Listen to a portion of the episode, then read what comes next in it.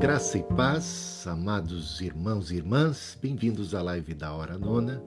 E que tal, no meio dessa tarde, no meio dessa crise, do deserto que a gente está vivendo, dos desafios que a gente tem aí pela frente, a gente ter uma visão do Senhor, da Sua glória, hein?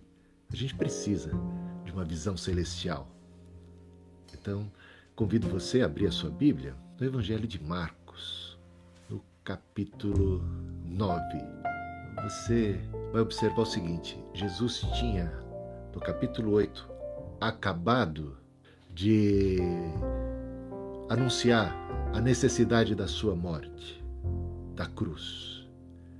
Seis dias depois, temos este episódio aqui.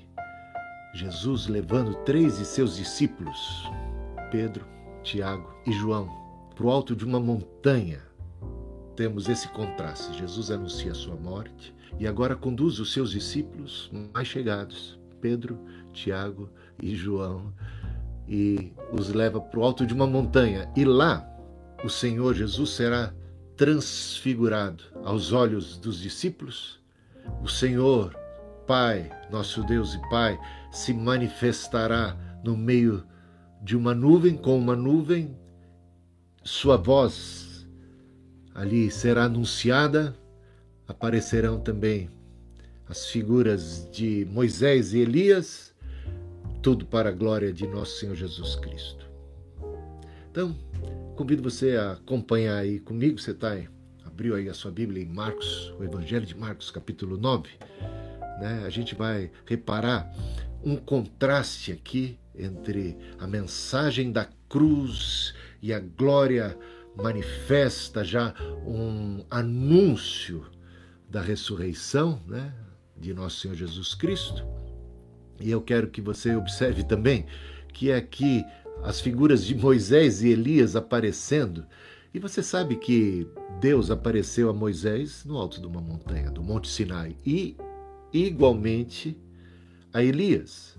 Elias fugindo de de Acabe e de Jezabel, 40 dias no deserto, chegou a uma montanha, ao Monte Horebe, ao Monte Sinai. E lá o Senhor se manifestou a ele. Lá ele ouviu a voz do Senhor. Né? Então, estas mesmas figuras do Antigo Testamento vão aparecer aqui. Moisés representando a lei, Elias representando os profetas, e não é que nosso Senhor Jesus Cristo, em Mateus, no Sermão da Montanha, Mateus capítulo 5, versículo 17, Jesus diz: Não pensem, não pensem que eu vim revogar a lei ou os profetas. Eu não vim revogar, eu vim cumprir. Eu vim cumprir a lei e os profetas. Jesus disse: Examinai as Escrituras elas testificam de mim. E o que Jesus está fazendo aqui é cumprindo as profecias, cumprindo a lei e os profetas. A lei e os profetas testificam de Cristo, apontam para Cristo. Moisés, Elias, ali aparecem, né? Ah, você sabe que Elias não morreu, ele foi trasladado e a tradição judaica diz que Moisés também não morreu. Que o corpo de Moisés jamais foi encontrado no Monte Nebo. Nenhuma sepultura de Moisés ali. Então, eles entendem que Moisés também não morreu. Então, teríamos duas figuras, duas figuras que não morreram e que representam, são tremendamente representativas da lei e dos profetas e que estão agora ali presentes com Cristo, aos olhos de Pedro, Tiago e João, contemplando a glória de Deus, o Cristo glorificado, ali sendo glorificado. E estas duas testemunhas diz Lucas, porque Evangelho Sinótico que conta a mesma história, que Moisés e Elias falavam com Cristo a respeito da morte. Morte, glória, montanha, cruz. Muito interessante se observar esses paralelos aí. E há, há mais coisas para a gente notar. Por exemplo, Jesus levou Pedro, Tiago e João, três, né, para o alto daquela montanha. Moisés, quando ele vai para o Monte Sinai, ele leva 70 pessoas, mas é dito que ele leva três em particular, e esses nomes são citados: o Arão, o Nadab e o Abiú. Veja lá, Êxodo, capítulo 24, o versículo 1, e você vai ver, é mencionado claramente três nomes: Arão, Nadab e Abiú. Dá para perceber um paralelo aí? Montanha, Monte Sinai, e o que vai acontecer no Monte Sinai? Ah, fogo, glória, nuvem, voz de Deus. Ah, interessante. O monte, o, a face de Moisés vai ser também como que vai brilhar, né? Então, Jesus, nesse monte, ele é transfigurado, suas roupas ficam resplandecentes, radiosamente, é uma coisa uh, magnífica que acontece de dentro para fora. Sua glória, né? Ali sendo expressa se manifesta, a glória que ele tinha antes da fundação do mundo. Ele é o Criador. E ali se manifestou no alto daquela montanha, né? E o que aconteceu? Moisés sobe ao monte Sinai, recebe as tábuas da lei, Deus fala com ele, se manifesta na nuvem. Quando Moisés desce, o seu rosto brilhava. Muito interessante essas, esses paralelos. Também Deus apareceu na nuvem tanto num episódio como no outro, e Deus falou tanto no episódio como no outro, tanto no monte como no outro. Aparece Deus na nuvem, e Deus fala na nuvem, e você vê lá, é, é, isso você vê em Marcos capítulo 9, versículo 7, e vê também em Êxodo capítulo 24, dos versículos de 15 a 18.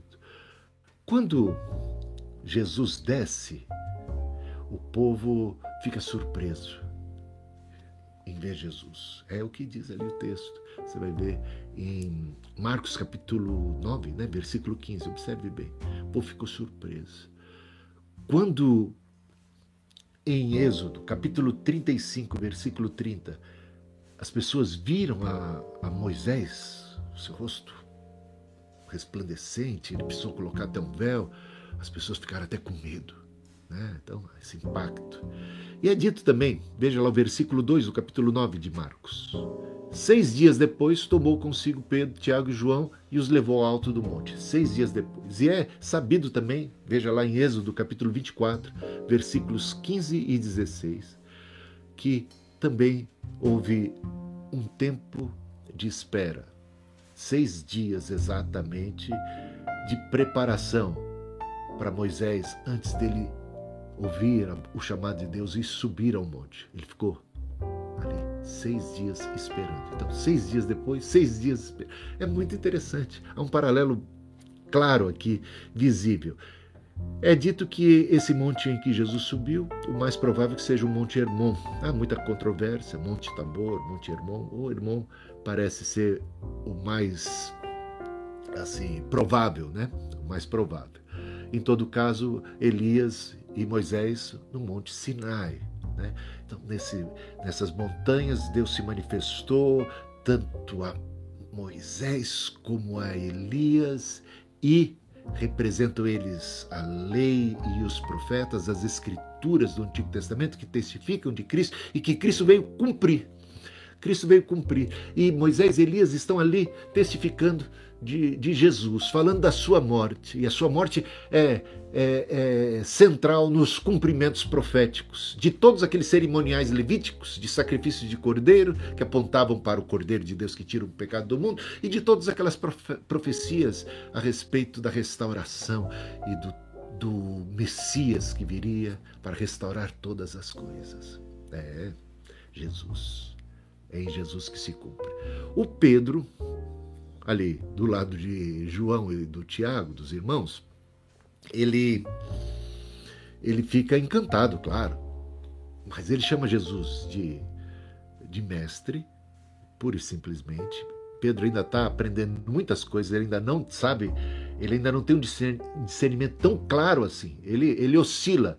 Tem horas que ele confessa: Tu és o Cristo, Filho do Deus vivo. Né? E tem hora que ele vacila na sua fé, na sua confiança. Né? Agora ele chama Jesus de mestre e vendo ali a presença de Elias e de Moisés, ele tem uma brilhante ideia. Vamos fazer aqui três tendas. A celebração da, da, da, da cerimônia dos tabernáculos. Vamos fazer três tendas aqui. E isto tem algum tem problemas aí, tem problemas. Primeiro problema é fazer três tendas igualando Moisés e Elias a Jesus. Ah, não. Não dá. Por mais que seja Moisés, por mais que, que Elias tenha se destacado entre os profetas e Moisés ah, nas páginas do Antigo Testamento, figuras tremendas, né? não dá para colocar em pé de igualdade. Não dá para dar tratamento igual aos três. Jesus é muito mais que um profeta muito mais que qualquer profeta, que o maior profeta, tá? Então, um erro grave aqui do nosso amigo Pedro, mais um dele, né? E Pedro tem tanto para aprender, assim como nós, sempre na nossa caminhada, tantas coisas a serem aprendidas, tantas coisas a serem aprendidas. E Pedro pisou aqui no tomate, igualando, vamos fazer três tendas, um para cada um.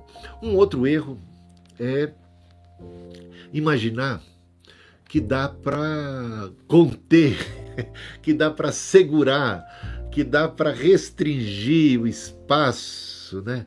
É quase que a ideia de, da gente domesticar, colocar dentro de um espaço físico, né? E perpetuar ali aquela glória, aquela presença e reservar isso para nós aqui, para o nosso né, contentamento. Não dá para domesticar o Senhor, sabe? Deus não habita em templos construídos por mãos humanas. Deus não habita em templos construídos por mãos humanas. Né? É Deus. Deus é Espírito Cristo. Não dá para, sabe? Mas ele, na sua ingenuidade, ignorância, propôs essas duas coisas. Vamos fazer tendas para os três e isso realmente não, não cabe, não tem cabimento aqui. E a, depois dessa experiência, Jesus os conduz, conduz os discípulos ao vale. Gente, a gente quer ficar, é só no, no monte, né? no alto da montanha. É tão bom. É tão bom a gente ter momentos gloriosos na presença de Deus. É tão bom a gente vislumbrar a glória do Senhor. É revigorante, é, dá energia, dá, dá esperança esperança, renova, dá coragem, dá tudo, tudo de bom, é uma paz, dá uma alegria, sabe? Você fica ali no estado de contemplação. Contemplação. Lembra-se que eh, quando da ocasião da ascensão de Jesus aos céus, ele subindo, os discípulos ficaram maravilhados. Jesus já tinha até desaparecido entre as nuvens. Os discípulos ficaram lá contemplando, contemplando, não paravam, não tiravam mais os olhos, ficaram no estado contemplativo.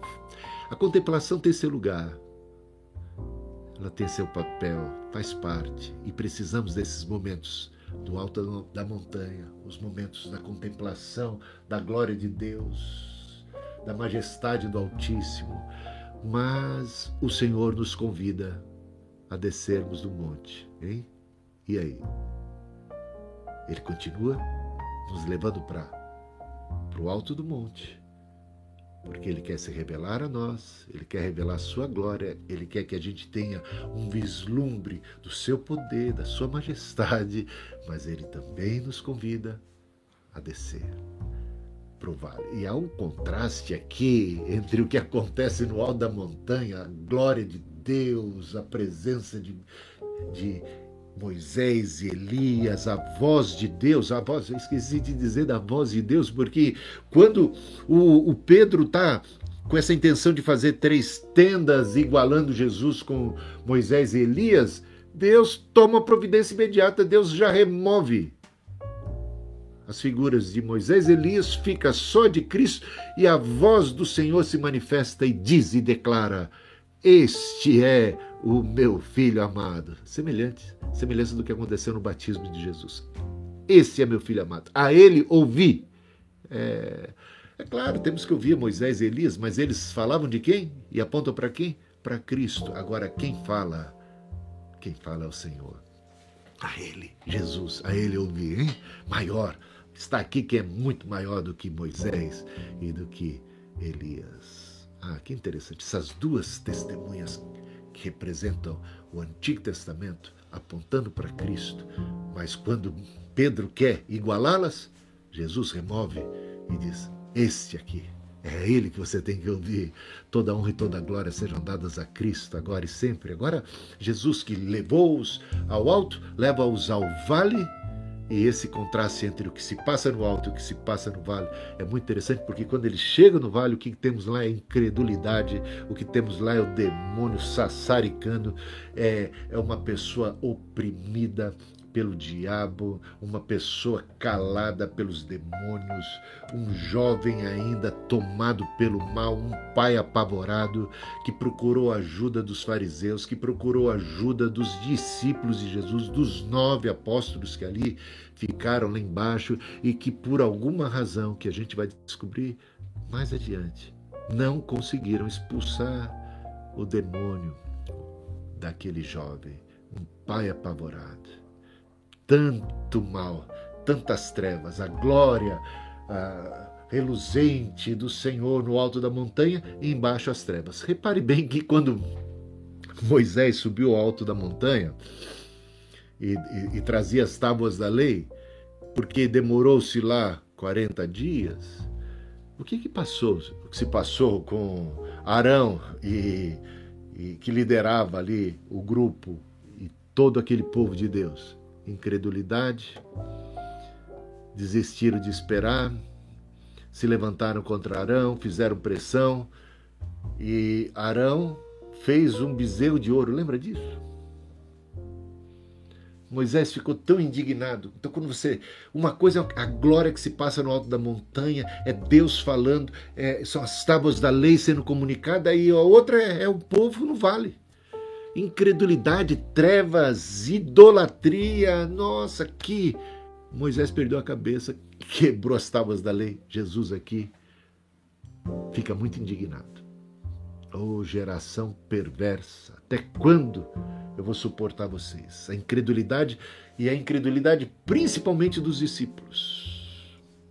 Moisés ficou muito invocado com todo mundo, mas principalmente com Arão. Todos eram, num certo sentido, discípulos. Era um povo, uma comunidade, um sacerdócio real, uma nação santa, né?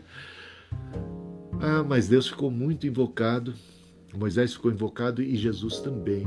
A incredulidade. E essa, e, e essa chamada de atenção de Jesus se repete ao longo dos evangelhos e muitas outras passagens. Eles temem. Por que vocês são tão medrosos? Por que vocês temem? Por que vocês digamos assim, porque vocês é, não confiam, duvidam, acham que o barco vai afundar, ou geração incrédula. Né? A gente viu lá também no caso dos dois discípulos no caminho de Emaús, Jesus falou: tá, vocês são lerdos, né? Le, ou leseira para crer, para confiar, para acreditar, para discernir e botar fé nas escrituras, Veja quantas vezes Jesus fala da necessidade da sua morte os discípulos ignoram. Ele fala da ressurreição e, bom, os discípulos parecem não darem muito ouvidos ao Senhor. São tardios em entender, em crer. Estão aqui sendo recriminados por sua incredulidade. Então, mais uma vez, um contraste entre o que se passa no alto da montanha e lá embaixo. Agora, Quer ver um, um outro contraste muito bacana que temos aqui? É o contraste entre a incredulidade dos discípulos e a falta de oração. Por que eu digo a falta de oração? Porque mais tarde os discípulos perguntam para Jesus: Jesus, Senhor, por que, que a gente não pôde e não conseguiu expulsar o demônio dessa vez? Ficamos intrigados. Porque Jesus já tinha enviado os discípulos de dois em dois e eles até voltavam com um relatório muito é, é, bom, positivo. Olha, Senhor, em teu nome os demônios se nos submetem. Veja lá Lucas capítulo 10. Né? E eles já tinham experiência de expulsar demônio, mas desta vez eles não foram bem-sucedidos, ficaram intrigados, perguntaram para Jesus e a resposta é: esta casta de demônios só sai com oração. Algumas versões apontam jejum, mas a verdade é que jejum não aparece em muitos manuscritos. Então, o mais provável aí é, não é que tiraram o jejum, é que acrescentaram. Alguém achou que ah, os discípulos oraram. Então, não, deve ser. Acho que coloca jejum aí. É muito mais provável que isso tenha acontecido do que a palavra jejum estivesse lá e alguém, um escriba, alguém fosse lá remover uma palavra que Cristo escreveu. Né? Então, como não consta de muitos manuscritos, é provável que jejum não estivesse aqui é, em questão. O que faltou foi oração. Mas como assim? Os discípulos foram tentar expulsar demônio sem oração? É, parece que foi o caso. Como eles já tinham certo traquejo, eles só deram palavra de ordem. Eles foram ali com uma arrogância, uma presunção espiritual. Né? Meio como o Moisés, lembra quando Deus disse para Moisés falar a rocha para dela sair água e, e dar de beber ao povo? Moisés por várias razões. Uma, porque ele não estava muito afim de dar água para o povo beber, porque ele estava indignado que o povo se levantava mais uma vez contra ele. Ele queria mesmo é que Deus punisse o povo e Deus estava agora usando Moisés para ser um instrumento de bênção para aquele povo, dar de beber para aquele povo, usando de graça e misericórdia, coisa que a gente vê repetidas vezes acontecendo com Deus. E Moisés estava um pouco agora cansado dessa graça, dessa misericórdia, não queria dar mais. A outra razão é que o mais provável aqui é que Moisés tenha se lembrado de que ele no passado usou o cajado, até por orientação divina, para fazer o mar vermelho se abrir. E ele achou que, poxa, só falar, Deus está pedindo para eu falar, isso acho que é pouco, não, não vai surtir o devido efeito jeito. Não vai surtir. Ele ficou meio ressabiado com a palavra, com só falar. Ele falou assim: eu, eu, eu tenho mais, eu vou usar meu traquejo, minha experiência anterior. Né? Eu vou confiar mais na minha experiência do que na orientação divina, do que depender da ordem do Senhor e da orientação e da sua palavra, eu vou depender mais é da minha experiência. Eu vou trazer o cajado aqui comigo e vou usá-lo. E foi o que ele fez. Talvez ele duvidasse que só em falando da, da rocha sairia água. Hein? O que, que você acha? Para para pensar. Só sei que ele usou e feriu a rocha, e por causa disso ele vai ser duramente punido por Deus. Né? Lembra da passagem? Então Deus não ficou nada satisfeito com o fato dele ter ferido a rocha. Então, os discípulos podem ter ferido aqui um princípio de dependência de Deus. Podem ter tentado expulsar o demônio na sua experiência e não na dependência de Deus. Para expulsar demônio da dependência de Deus, a gente tem que orar. Então não é questão de necessariamente só orar, é a consciência de que quem tem poder sobre os demônios é o Senhor. Eu sou instrumento eu vou em nome do Senhor. Né? Lembra de Davi contra o gigante Golias? O Davi é um exemplo claro do que precisamos ter para derrubar os gigantes, os demônios, os inimigos espirituais. O Saul propôs que usasse uma armadura. Olha, toma minha armadura. Nem caiu muito bem Davi, que ele era pequeno. Davi falou assim: Não, não vou contra ele na, na, na minha armadura, do meu cajado, na minha experiência, no meu traquejo, nas armas humanas. Eu vou contra ele, no nome do Senhor. Né? Essa consciência, essa é oração, essa consciência da oração. Eu vou em nome do Senhor. É o Senhor em mim, é no nome do Senhor, não na minha experiência. Então, faltou para eles fé. faltou para eles, porque Jesus recrimina a incredulidade deles. Faltou para eles dependência do Senhor. Faltou para eles oração, a oração de fé. Um contraste, então, se vê que eles não oraram e não de demonstraram fé e foram repreendidos exatamente por não terem orado e não terem demonstrado fé.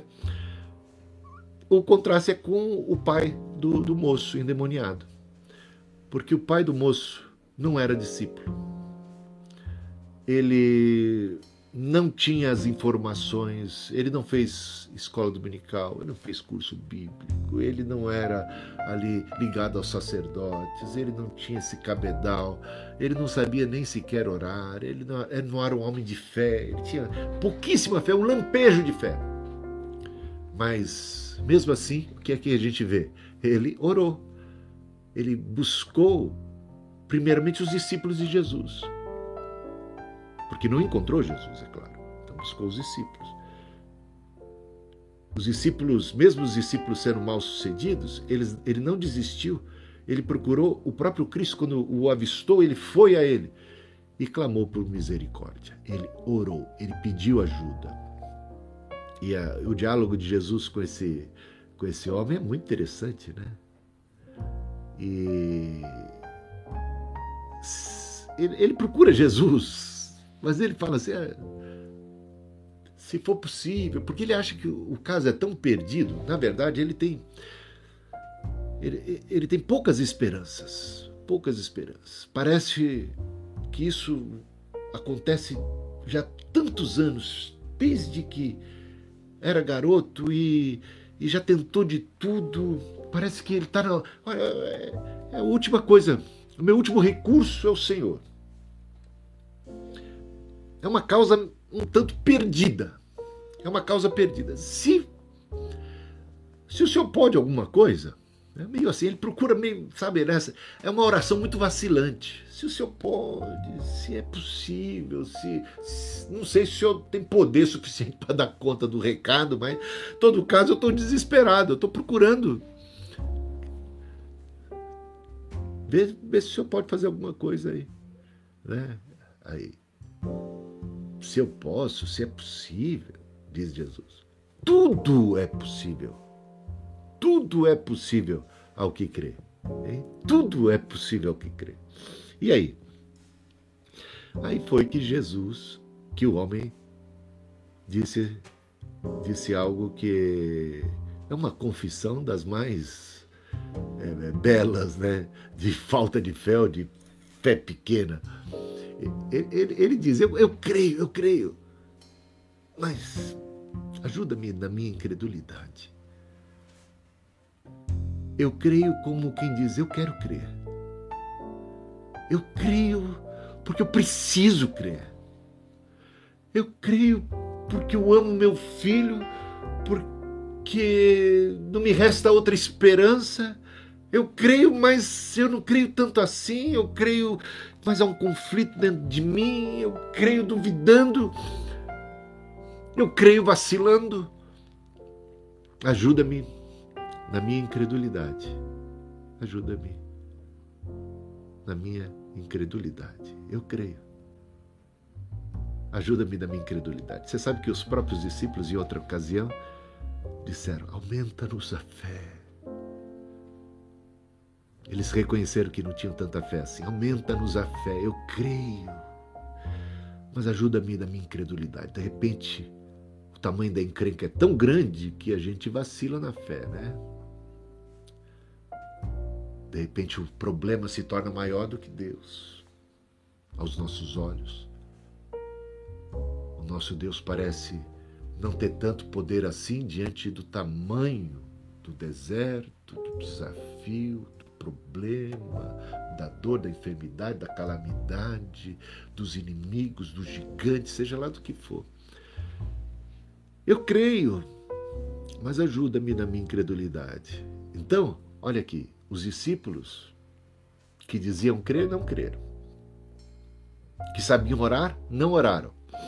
Mas esse que não sabia orar, orou. Que tinha muito pouca fé, mas a colocou em Cristo. era vacilante, mas ele pediu até socorro por ela. Ele confessou até mesmo a sua fraqueza de fé. E, ah, gente, quando a gente confessa, a gente já sabe. Se confessarmos os nossos pecados, isso mexe o coração de Deus. Deus é fiel e justo. Deus opera, ele atua na nossa fraqueza, né? Aí quando a gente é fraco, aí ele é, ele é forte. Ele se faz forte. Eu lembro também de, jo, de Jonas, o profeta Jonas, quando o barco estava sendo ameaçado de ir a pique por conta daquele temporal imenso e das ondas. E o Jonas não orava, mas os pagãos oravam. Então há um contraste ali também que aquele que era profeta de Deus, aquele que sabia orar, aquele que era um homem que tinha até por todo sua, toda a sua formação um homem de fé e de oração, estava completamente indiferente a tudo que se passava, não orava nem por si e nem pelos outros, totalmente insensível, nada de fé, nada de oração. E os pagãos? Todo mundo ali orando, cada um ao seu Deus, do seu jeito. Né? buscando ajuda, socorro, olhando para o alto, vendo que a coisa estava perdida aqui em termos humanos, e vão repreender o Jonas, porque o profeta não orava, não se importava. Esses até, os discípulos até parecem terem se importado, mas não oraram, não exerceram fé. Então esse contraste é muito interessante de, de você estabelecer. O poder da oração, mesmo a de uma pessoa que tem uma fé fraca, vacilante, uma oração meio sem jeito, né? meio que revela é, dúvidas, mais do que fé, dúvida, muito muito zoada aqui a oração, mas é uma oração. É, e também uma confissão sincera no meio desse, desse processo. Creio, ajuda-me na minha incredulidade. E o que temos aqui é que o Senhor vai ajudar. É que o Senhor vai socorrer. É que o Senhor vai manifestar a sua glória agora no vale a glória do Senhor foi manifesta no alto da montanha. Vai ser manifesta agora no vale sombrio, no reino de incredulidade, onde pessoas estão sendo dominadas por espíritos malignos, onde a ignorância, as trevas dominam, o mundo que estava em trevas viu uma grande luz. Jesus é a luz que, vindo ao mundo, ilumina todo o homem. A sua glória, a sua luz não manifestou-se única e tão somente de maneira reservada no alto da montanha para alguns discípulos mais chegados, mas ela se manifestou gloriosa e fantástica também no Vale Sombrio. O Senhor nos leva à montanha, aos pastos verdejantes, às águas de refrigério, mas de repente Guiados por ele, estamos num vale sombrio, mas a sua vara e o seu cajado nos consolam, e ele já prepara uma mesa na presença dos nossos adversários, ele unge a nossa cabeça com óleo, ele está com a gente no campo de batalha, ele está lá com Moisés no alto da montanha, com, com o e, e, o Arão levantando e erguendo as suas mãos, mas ele está lá com Josué no campo de batalha, lá no vale, e vencendo os demônios e vencendo toda a força do inimigo que atenta contra os que são de Deus. Não é não? Então a gente vê aqui o poder da oração. Por que não podemos expulsar? Porque não oraram, pura e simplesmente. Porque a gente tem que saber que sem Deus nada podemos fazer, nada somos. A gente tem aqui o, o nosso vale hoje, a, a pandemia, a desemprego, problema de corte de salário, é, problema de, no, no, sistema de saúde, ameaça da morte, perder entes queridos, o que será depois, como é que nós vamos sair dessa, quanto, tempo vai durar essa situação de quarentena? Ela vai ser mais acirrada daqui para frente? Ela vai afrouxar? E o que será se for de um jeito? O que será se for de outro? O que será que será? Quem sabe? O impasse. O que temos pela frente? O que temos pela frente? Mas a gente tem que saber o seguinte: antes de atravessarmos o deserto, antes de termos que enfrentar os inimigos do lado de lá do Rio Jordão, né? E conquistar a terra prometida, o Senhor nos dá uma revelação de si mesmo através de Moisés, no alto da montanha, através do Cristo. A vida cristã não é só vale, não é só cruz, tem a glória da ressurreição. Então a gente caminha aqui, a gente caminha aqui nessa nossa jornada de vida que é tão frágil, mas a gente caminha debaixo dessas duas forças poderosíssimas: a sombra da cruz e a luz da ressurreição. Caminhamos à sombra da cruz, somos marcados pela cruz. Negar a si mesmo, carregar sua própria cruz. Seguimos, seguimos a Ele, a Ele que foi crucificado. Mas também seguir ao crucificado é ir com Ele para o alto da montanha da transfiguração e não apenas para o alto da montanha da crucificação. Se com Ele padecemos, com Ele também seremos glorificados. Se, se com Ele, digamos assim, experimentamos perseguição, e, e, toda a fragilidade ainda desse deserto, temos a certeza da conquista da terra prometida, porque o Senhor vai à frente e Ele abre caminho, Ele abre o Rio Jordão, Ele abre o, o Mar Vermelho, Ele nos conduz com uma nuvem é, de dia e, e também com uma coluna de fogo, é fogo por cima, é fogo de luz, e, e aí a gente caminha. Então, você nesse seu deserto e, e, nesse vale sombrio de tanta incredulidade, e o que tínhamos ali diante de um moço endemoniado, possuído, era discípulos discutindo com fariseus. Era discussão, nenhuma solução. Discussão. E hoje a gente vê aí muita discussão, muito falatório e, e pouca atitude concreta para solucionar, né? Parar de discutir e começar a agir. Né? Atitude simples em prol de si mesmo e dos outros. Atitude simples. Atitudes de amor, atos de amor. Né? Você já telefonou para alguém hoje? Você já entrou em contato com alguém para dizer que ama, dizer que se importa, para orar por alguém? Posso orar por você? Lembrei de você. Né? A gente pode fazer muita coisa hoje, hein? A gente talvez não possa sair de casa, sair visitando de porta em porta, tá difícil. Corremos o risco de levarmos conosco o vírus mesmo sem saber. Amamos as pessoas e não queremos, né, transmitir, mas a gente pode se comunicar de muitas formas. Eu estou aqui agora falando com você, é um, é um jeito de eu me comunicar com você, né? E as reuniões da igreja são muito importantes participar essas virtuais. Estão acontecendo todo, todos os dias, diariamente temos reuniões. Né? E também o, a possibilidade de fazer uma videoconferência, de ligar, de telefonar. Tudo aquilo que está ao nosso alcance para manter contato, para ligar, para mostrar interesse, para pedir ajuda também. É, pedir socorro, ora por mim. É só a gente, a gente tem que ser sincero. Tem dias que a gente está precisando de ajuda, não fica aí não. Liga, ó, precisando ligar para mim, entrar em contato comigo, eu sou humano limitado, não tem todo o tempo do mundo, né? Ninguém tem. Mas na medida do possível quero, quero te ajudar também, tá bom?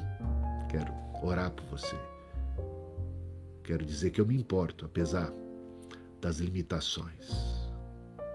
Vamos ter um momento de oração aqui? Olha, olha que texto incrível que fala da glória a glória do Senhor. Olha, o que vai prevalecer na história não é a incredulidade, não é o pecado, não é a treva, não é a opressão.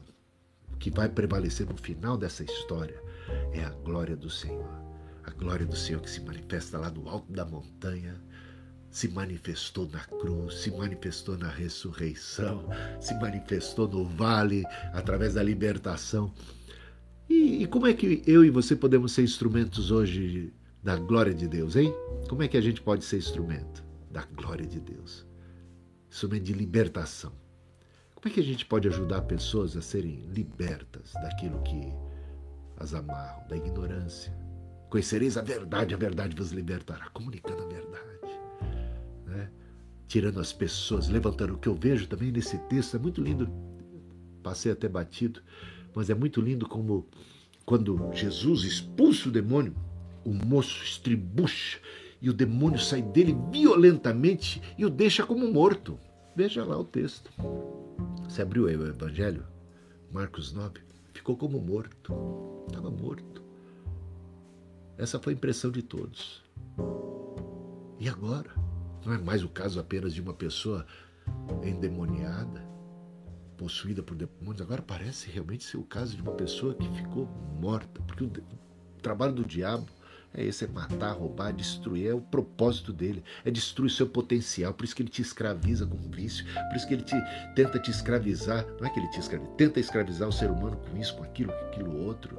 Tenta oprimir, tenta pensamentos malignos, de, é, é, depressão, tristeza falta de fé, incredulidade, ruína, raiva, ódio, mágoa, toda inveja, ciúmes, tudo de ruim, sabe? Ganância e põe, deixa a pessoa mesquinha, deixa a pessoa diabólica. Má, cala a boca, porque é um espírito que emudecia a pessoa. Emudecia, fecha a nossa boca para a glória do nome de Deus, para as coisas positivas. É, demônio destruidor. Estava como morto agora, deixou o moço como morto. Sabe o que Jesus fez? foi lá, tomou o moço pela mão e o ergueu. Isso é um símbolo da ressurreição, não é? Símbolo da ressurreição. Esse texto fala de ressurreição. E o ergueu, e o ergueu, e o levantou, e o levantou. Meus irmãos, não tem caso perdido para Jesus, não. Não tem caso perdido. Podemos confiar no Senhor. Oremos. Pai Celestial, ao Senhor seja sempre a honra e a glória para sempre. Diante desse texto tão precioso, em que voltamos lá atrás, no Sinai, para ver o que aconteceu nos dias de Moisés, com Elias mais adiante, e ver que tudo isso aponta para Jesus se cumpre em Cristo e a, e a glória do Senhor se manifestou aos seus discípulos no alto da montanha e a todos lá embaixo e a nós aqui hoje. Essa glória que se estende, o Senhor conosco, a glória da Sua presença. Sua presença é gloriosa, Sua presença é reconfortante, a Sua presença é animadora, a Sua presença é, é, a esperança da vida, do triunfo da vida sobre a morte, do bem sobre o mal, da luz sobre as trevas. Ó oh, Senhor maravilhoso, em Tuas mãos nos colocamos, entregamos nossa vida, nosso futuro, os desafios que temos pela frente, todas as incertezas incertezas, todos os temores. O Senhor tem repreendido ao longo da história a incredulidade, o temor, a falta de fé dos seus discípulos. Ajuda-nos, aumenta-nos a fé, Senhor, para que tenhamos coragem, para que tenhamos confiança, alegria, refrigera nossa alma, conduz a tua presença, a tua vara, o teu cajado nos consola no vale sombrio e a gente vê a ação do Senhor, a glória do Senhor sendo manifesta, seja no alto da montanha, seja no vale, aonde onde for, Senhor, o Senhor vai. O Elias fugiu, foi lá para uma caverna no Monte Oreb, e o Senhor ali o visitou. O Senhor foi ao seu encontro. Não dá para a gente fugir do Senhor. A gente não consegue escapar da tua presença e a gente acha isso muito bom. Porque o Senhor é cheio de misericórdia e de graça. Porque a tua presença, a tua graça é melhor do que a vida.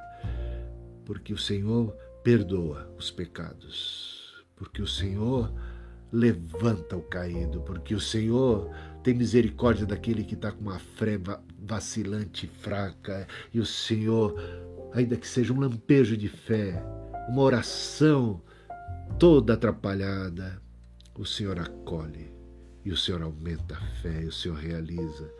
Senhor, abençoe e aumente a fé de todos os que ouvem, ajude-os a orarem Orar é realmente reconhecer que a ajuda vem do Senhor. É do Senhor e não de nós mesmos.